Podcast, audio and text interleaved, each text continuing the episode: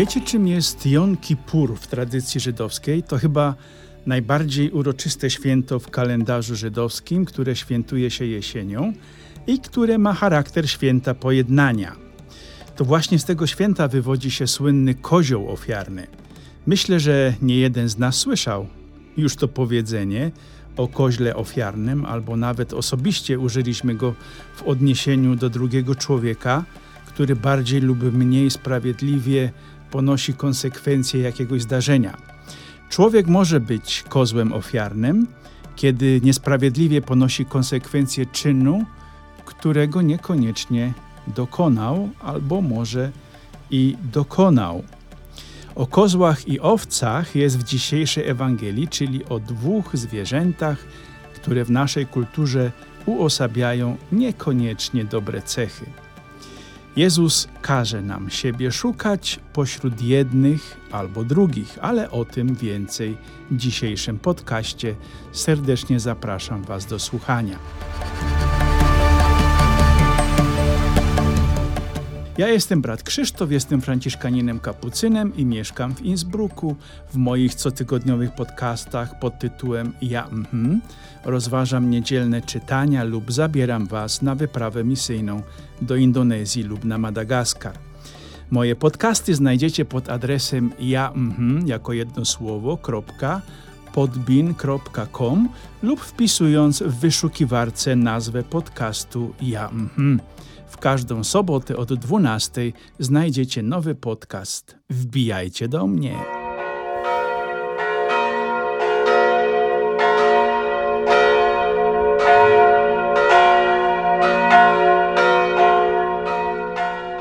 Zanim przejdę do niewinnych zwierząt, zacznę od roślin. Czy pamiętacie Jezusową przypowieść o człowieku, który posiał dobre ziarno, a nieprzyjaciel siewcy miał posiać chwast w nocy? Właściciel posiewu zabronił swoim sługom oczyszczać pole z chwastu, dopóki nie wyrośnie zboże i chwast, aby przypadkiem nie pomylić się i nie usunąć dobrego zboża.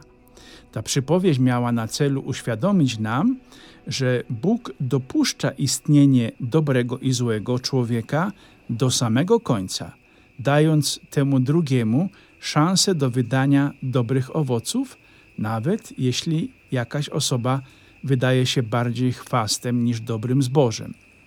Ale kiedy już staniemy się gotowi do żniwa, wtedy już nic nie da się zrobić, bo albo jesteśmy dobrymi, jesteśmy dobrym zbożem, zostaniemy zabrani do spichlerza, aby stać się mąką na chleb, albo okażemy się chwastem, który zostanie usunięty i zniszczony. Tak, ta przypowieść miała na celu powiedzieć nam o cierpliwości Boga, który daje każdemu szansę do końca, ale miała też pokazać, co się stanie przy sądzie ostatecznym, jak Jezus przyjdzie w swojej chwale jako król wszechświata. W tym dniu okaże się, kim naprawdę jestem i nie będzie już możliwości na zmiany. Nastąpi tylko oddzielenie dobra od zła. Pójdziemy albo do spichlerza, albo do ognia, kochani bracia i siostry. Niedziela Chrystusa Króla, czyli ostatnia niedziela roku liturgicznego, zwykle uświadamia nam, że czas się kończy. Wkrótce nastąpi dzień paruzji, czyli dzień powtórnego przyjścia Jezusa w Jego chwale, a co za tym idzie, nastąpi sąd ostateczny i nastanie Królestwo Niebieskie tutaj na ziemi. Jezus w dzisiejszej Ewangelii uświadamia nam, na czym ten sąd będzie polegał. Nie będzie dyskusji, nie będzie targowania się, nie będzie powoływania się na Boże miłosierdzie czy wołania o pomoc Maryi, Matki Chrystusa i wszystkich świętych. Sąd ostateczny ukaże nam prawdę o nas samych, kim naprawdę jesteśmy teraz, w tej chwili. Czyli w dniu paruzji okaże się, czy jestem owcą, czy kozą. Tak, bracia i siostry, nie obrażajcie się. Jesteś albo ofiarnym kozłem, który zostanie wysłany do władcy piekła, albo owcą, którą troskliwy pasterz zabierze do swojego stada. Zauważcie, że mówię o tym, kim jesteś, a nie kim możesz się stać. Dlatego na początku mówiłem o przypowieści o ziarnie i chwaście, A dzisiejsza przypowieść Jezusa nazywa nas wprost: albo jesteśmy owcami, albo kozłami ofiarnymi. Innym razem omówię Wam święto Jon Kippur.